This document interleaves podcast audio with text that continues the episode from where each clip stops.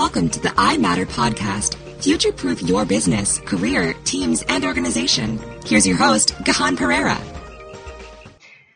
Hello and welcome to the I Matter podcast. Now, I mentioned in the previous episode that I was attending the Next Big Thing Summit in Melbourne.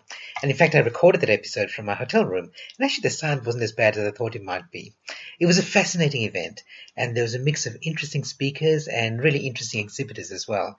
And in terms of technology, the focus seemed to be about drones, robotics and cybersecurity. There were a few other things as well, but there seemed to be a big focus on those areas. And I guess because those are things that are of interest to big business, which is where the summit was aimed, there were a lot of speakers and exhibitors talking about those sort of things. Uh, and there were a lot of people who were working in a lot of very specialist areas. And I guess the advantage of an event like this is that they all come together under the same roof.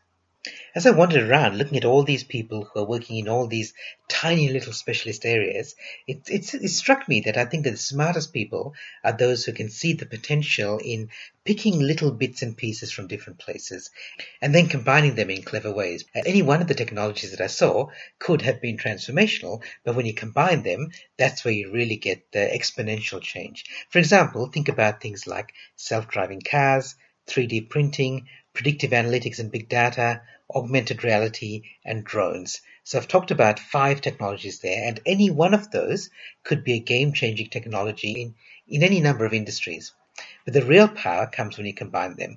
So let's think of a scenario, let's say in healthcare. So, for example, you could have a self driving ambulance that answers an emergency call and picks up a patient who's having a heart attack.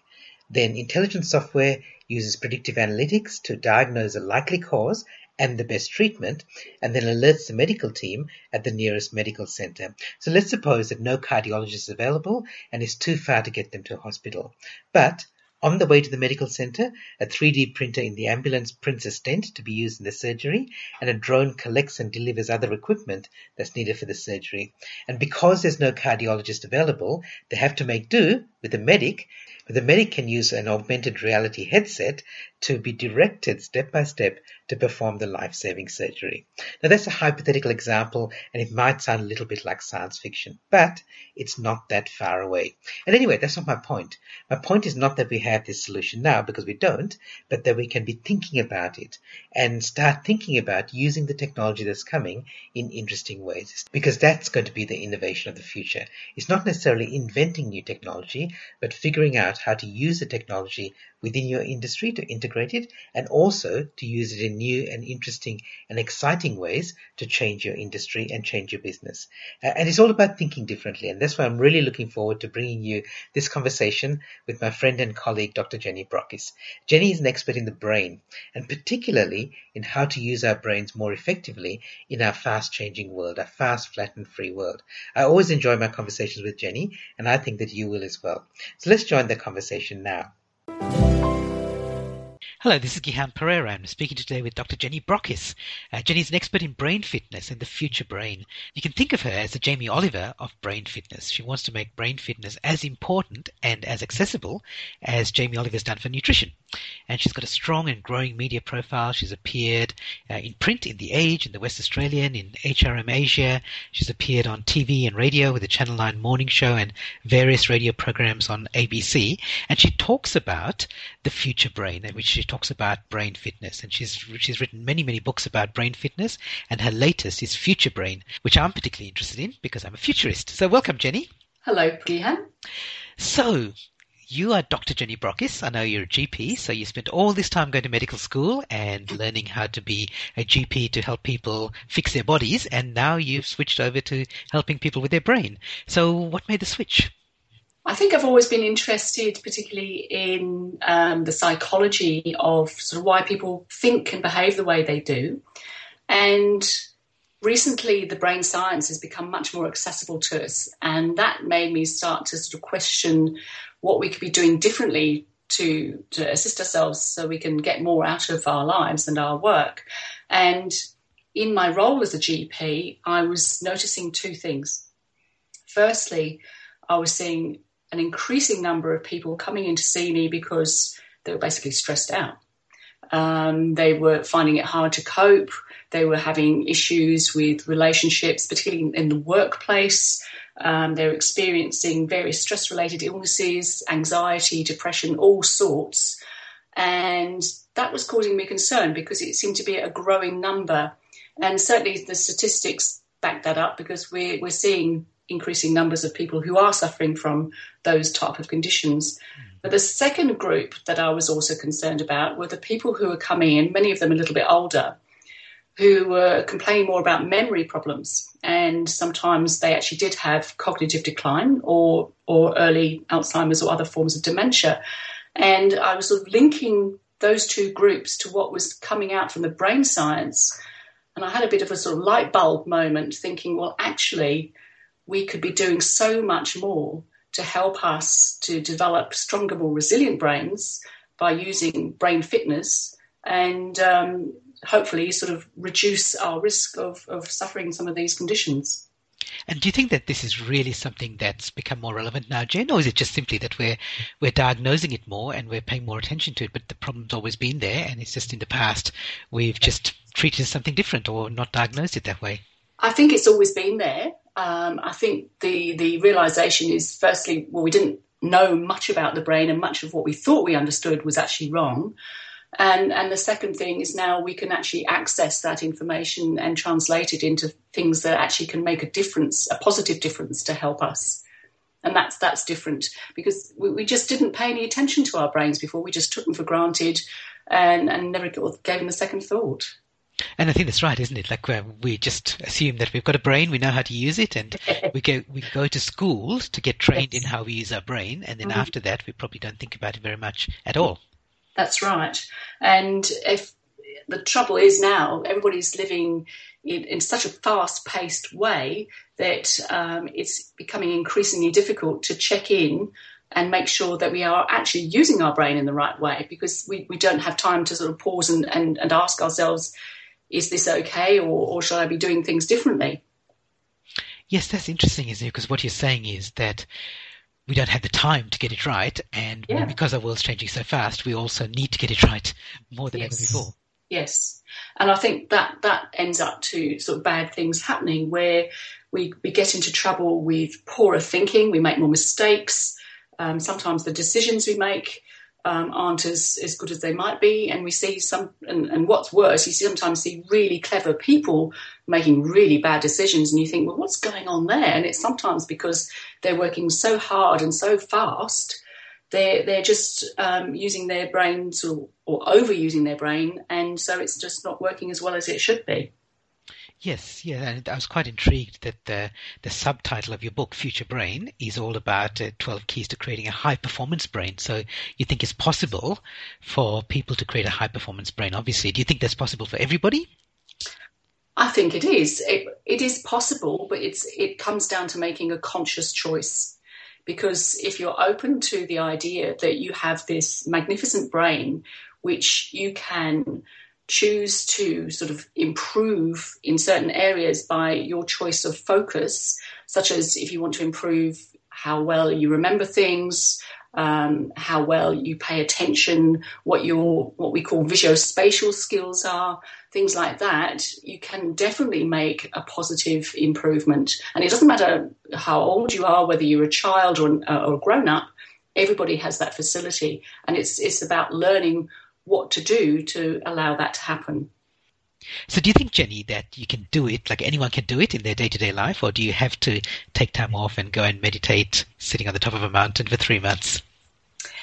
Actually, the thought of sitting on the top of a mountain for three months is, is not unpleasant, but um, no. the answer is no, you don't have to do that. Um, you can you can start to make changes relatively quickly, say over a 12 week period. Hmm.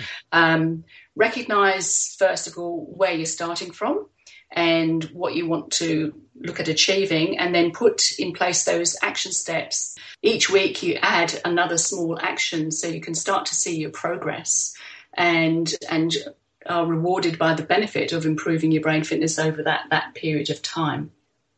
Okay, great. So let's look at some of these 12 ideas. And you've got these 12 keys to creating a high performance brain. And 12 sounds like a lot, but I love that you've broken them down or grouped them into three key areas. So can you tell us a little bit about that? Well, I think the reason I broke it down into three areas, because yes, 12 seems an extraordinary amount of things to consider, is that often people notice that maybe their thinking isn't quite as sharp as it ought to be. So they immediately think, oh, I need to go and address that. Mm-hmm. Whereas what they actually need to be doing first is making sure that their brain is as fit and healthy as possible. And that's the bit that people often overlook or decide that it's not relevant. And so the first section of the book is called Create.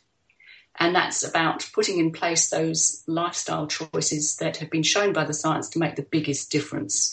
Then you can move into the second section, which I've called in, um, Operate, which is where you put into place those strategies to help regain our attention, focus better, um, notice what's going on around us more effectively, and use techniques such as mindfulness to help us really boost our, our thinking prowess. And that finally leads into the third section, which is about integration. And that's integrating how we think and how we influence others in their thinking as well. Because when we're working, we're not we're not usually working in isolation. We're working alongside other people in a team, or you know we might be a manager leading other people. So working well with others is absolutely crucial, so that everybody gets the benefit of, of higher performance.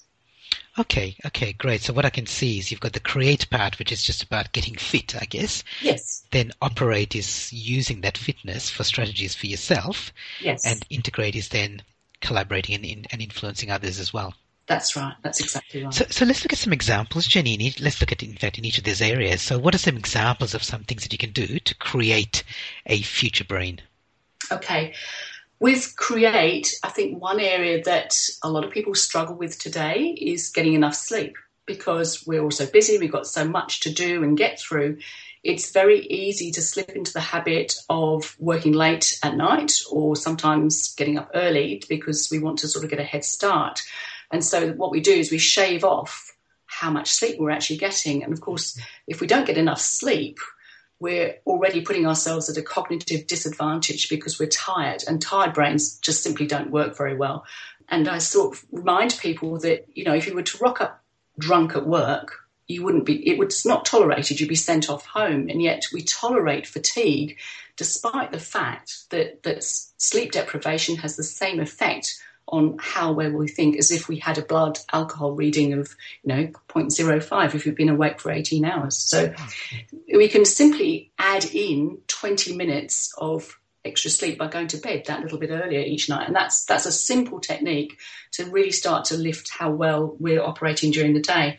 And the other thing is to to move more. I mean we talk about you know exercise and finding 30 which is which is good but then the trouble is, we tend to then sit down for the rest of the day, and that not only negates the benefit that the exercise provides, but actually reduces our capacity to think and learn. So by just getting up several times during the course of the morning or the afternoon, or standing up when we're working. You know, a lot of people now have these stand up desks. We boost our ability to, to pay better attention. We boost our ability to, to learn and remember better. So it, you know, those simple things we can easily put in place to help us create a fitter, healthier brain. Okay, and that's that's interesting because those weren't the sort of things that I thought you'd say. So you're not talking about things like doing Sudoku and mind puzzles and exercising your brain that way. You're actually talking about physical things like getting more sleep and, and moving around. Very much so. I mean, you can you can do the cryptic crossword puzzles and Sudoku as well.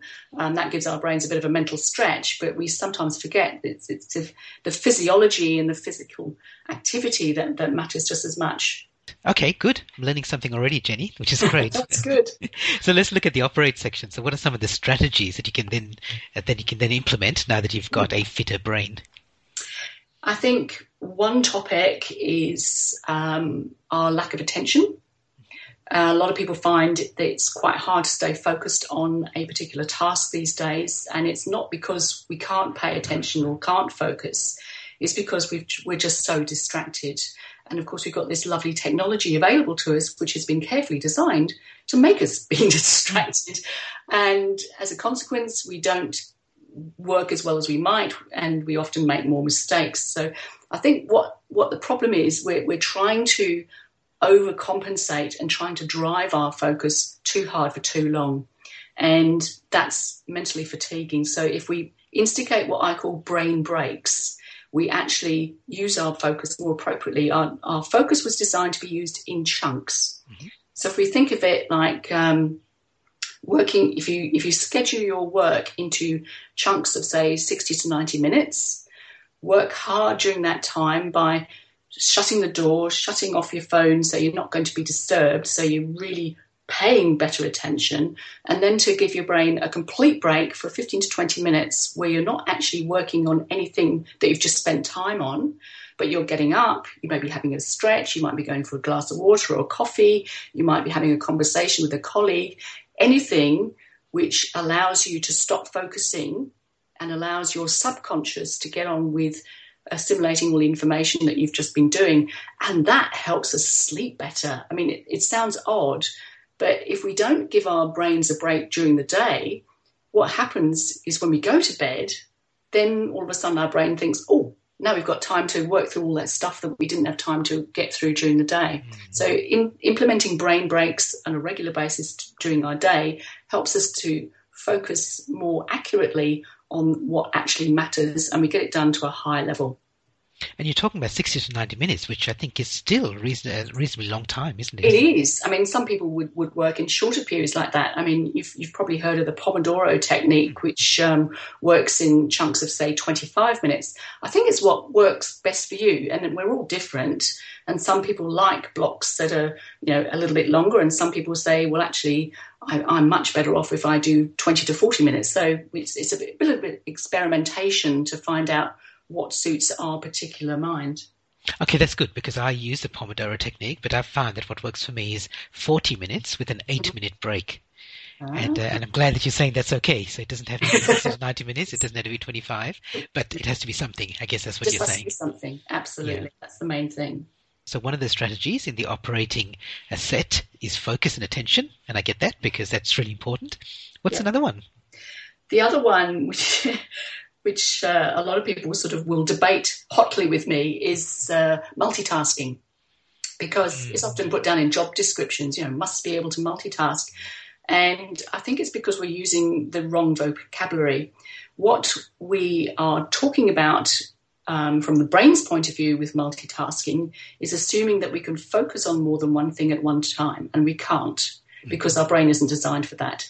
But what we can do is we can fragment our attention so we can actually perform different tasks at the same time. So we can walk along while holding a cup of coffee and having a conversation with somebody, but we're not applying our focus to any one thing of the or any one of those. So what I'm showing people is um, that the best way to get more done to a higher level of accuracy is to monotask. And we've it's, it's, interesting. Some people have forgotten what that actually is. I actually get asked by people, what is monotasking? And I say, well, it means prioritizing your work, choosing which activity you want to do first, and, and only doing that and nothing else. So you get, you get it done better.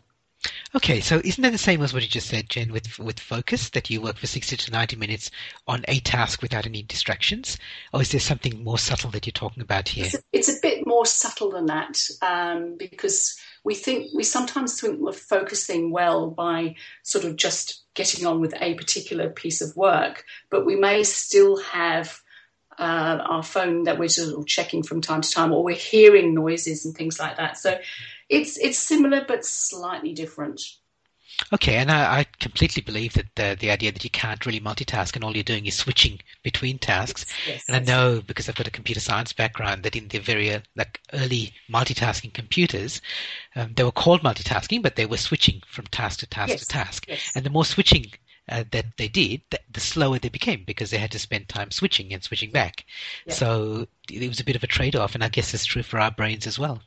Well, the worst thing about multitasking is it's been shown to reduce our ability to monotask. Mm-hmm. But even more, um, they did a study in London and found that chronic serial multitaskers drop their IQ by about 10 points, which is worse than if you if you miss a complete night's uh, worth of sleep. So it really isn't a very good thing to be engaged in. No, not at all. Not at all. Um, so can we move on to integrating? Because I reckon that's yes. the most interesting area for me because it looks, because I'm really interested in how we use our brain to influence others, to work with others, to lead others. So what can you tell me about that? I think uh, the area in particular here is is in relation to how we manage our change because Good. change is everywhere. Mm-hmm. Um, it's raining change, and the pace of change is escalating. So, knowing how to deal with that effectively is really important. And from the workplace point of view, especially because the the history of success of change initiative is is quite appalling. Um, uh, Kotter did some studies 30, 30, more than 30 years ago and found that 70% of change initiatives fail.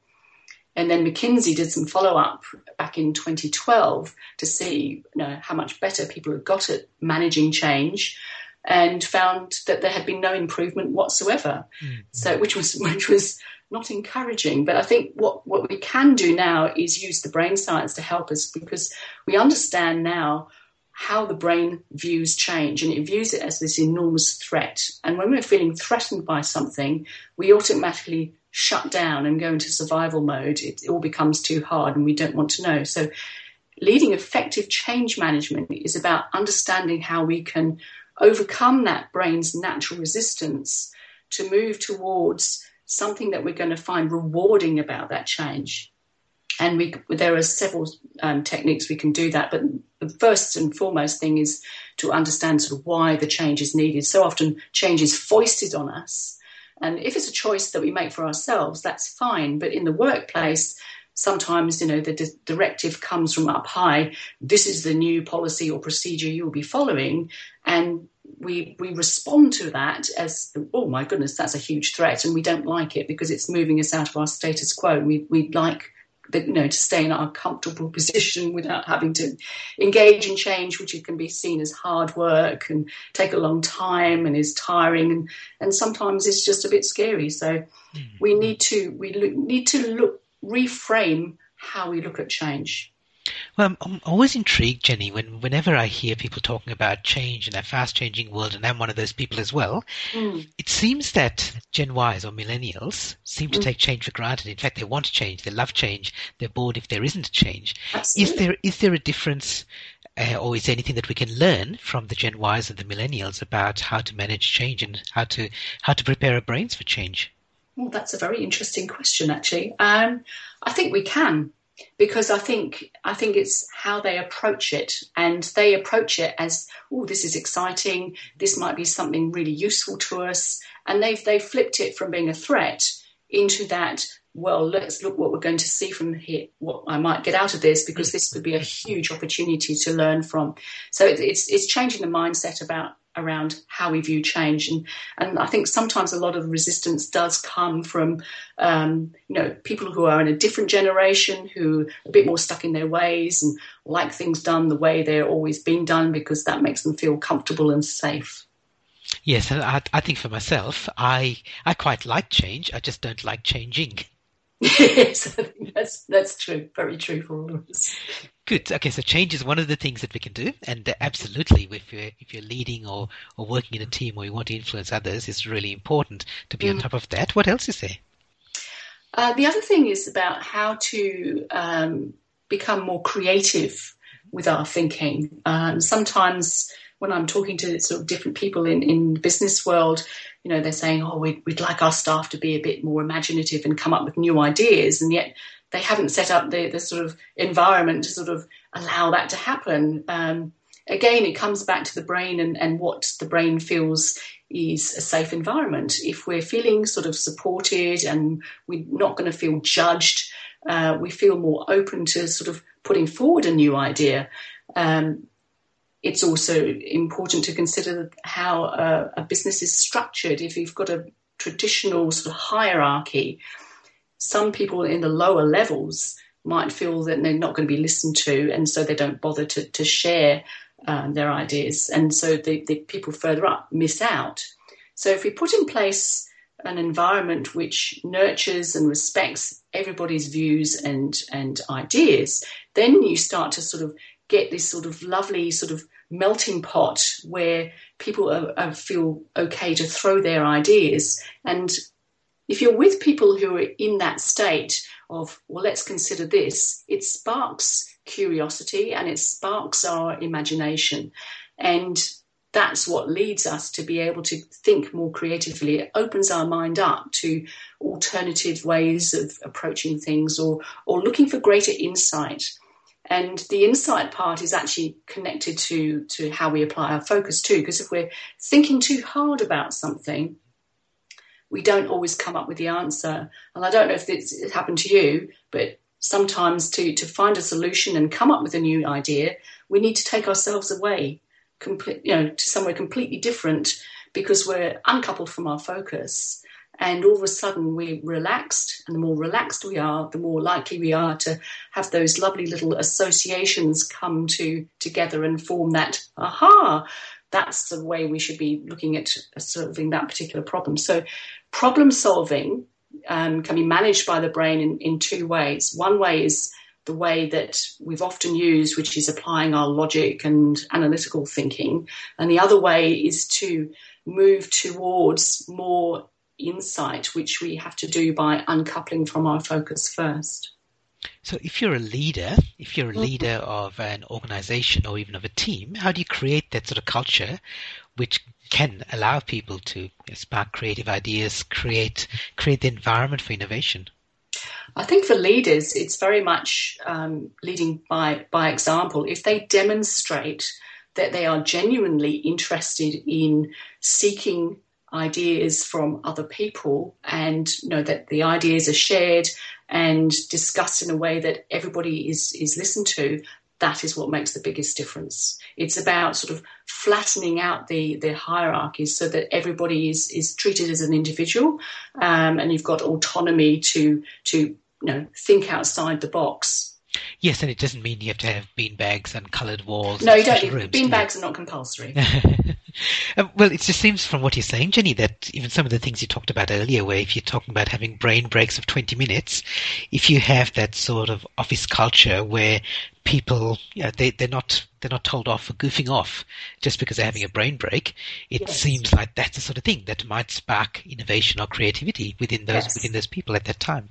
Absolutely. I mean, a brain break can sometimes be um, thinking space where you're just taking yourself away from your desk or wherever you happen to be and just give yourself that little bit of time just to mull things through. It's it's you know pausing to reflect and consider what might work here. What could, what could I be looking at differently? So that's that's interesting, Jenny, with talking about innovation and creativity in those brain breaks. I remember reading an article fairly recently in the Harvard Business Review about a company, I think it was a call center, and their staff um, all took breaks at the same time. And generally, that's not done in call centers because you want to have breaks staggered. But by doing it that way, people had the chance to chat with each other, have informal conversations, and it turned out to be a much more creative and innovative workspace because people got the chance to collaborate. And I guess that that leads on to collaboration, which I know is one of the other ideas around integrating and influencing others. Mm. It's it's interesting you mentioned that that uh, particular paper because it's true, and I know some workspace, workplaces now deliberately set up their offices that people bump into each other. You know, we used to have that horrible time when we everybody had to work in separate cubicles, um, but now it's been realised that if you allow or facilitate people actually coming together and talking to each other, maybe not around anything in particular about their what they're working on, but just that sharing of conversation can really trigger things to, to help people understand each other a bit better and look to relate to each other more effectively too because mm. the more we understand each other and to, and realize that we've all got our unique take on what the world looks like we can actually start to sort of bring that all together and I see that as a really positive driving force to create effective collaboration where everybody's included and everybody starts working together towards this, you know, the same outcome but by bringing in their own unique viewpoints. And I guess it's also being able to recognize that people have got individual and unique viewpoints and being able to embrace that rather than it's not even it's not even tolerating it, but certainly it's not rejecting it either. That's right. It's, it's embracing people's um, strengths in particular areas so that you, you can draw on, on their particular knowledge and expertise in one particular area which other people may not have. And by pooling it all together, it, it becomes a win win win for everybody. Yes. Yes, and we've, we've spoken briefly about leadership, Jenny, and how to create a culture of innovation and an environment for innovation. Is there anything else that brain like future brain leaders or brain fit leaders can do to to be good leaders for themselves and for their team? From from from my perspective, I think the most important thing any business leader could do today is to recognize the value of investing in the brain health of every single employee within their business organization. Because if you've got an organization which is fully brain fit, you have a, a much um, stronger, more resilient workforce that is engaged and motivated and loyal to to the organisation itself. And and I think that that that's the perfect scenario where you've got people then who love doing what they do because they they like working for who it is their their whoever their boss is um, because they they they trust their boss mm. and they feel respected by their boss, by their boss, and that drives performance and and the bottom line.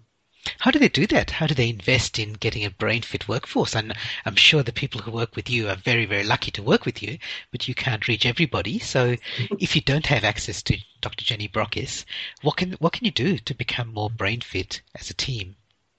I think it it all starts from the top.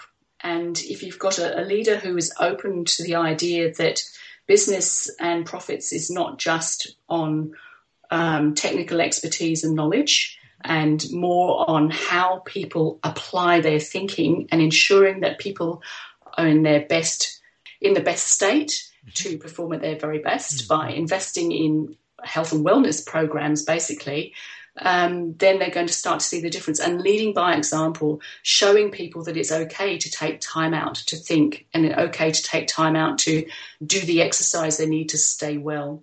It's all those sort of things that they, if they are transparent about and demonstrate that you know they're trustworthy, they're providing people autonomy so that they can get on and do their job and they're they're fair in with their dealings with people, um, and and sort of are empathetic. They're not sympathetic, but they're empathetic. They're supporting people because they, they know them as individuals. I mean, in huge organisations, that's not going to be necessarily the case, but it's allowing the, the what I call the humanising of, of the workforce. And I think the forward-thinking leaders who embrace that are, are going to see the benefits. Fantastic. And for those people who do want to find out more about you helping them, Jenny, what services do you offer them? And please also talk about the book because I think it's a great book. Well, the services I provide are a, a, wide variety. Obviously, as a professional speaker, I can speak at, at conferences and events, but I often go and pro- provide in house solutions, which might be a series of workshops or masterclasses, and sometimes I provide uh, individual mentoring with the leadership team. And the book? The book. The book is available. It's available online. It's available to all good bookstores. It's a soft cover and an ebook, and of course, it's also available at my website. And the book, just in case you missed it, is called Future Brain. So it's a very easy title to remember, Future Brain, and you can get it at Jenny's website. Uh, Jenny, what is uh, what is your website, and how do people get in touch with you? Is that the best way?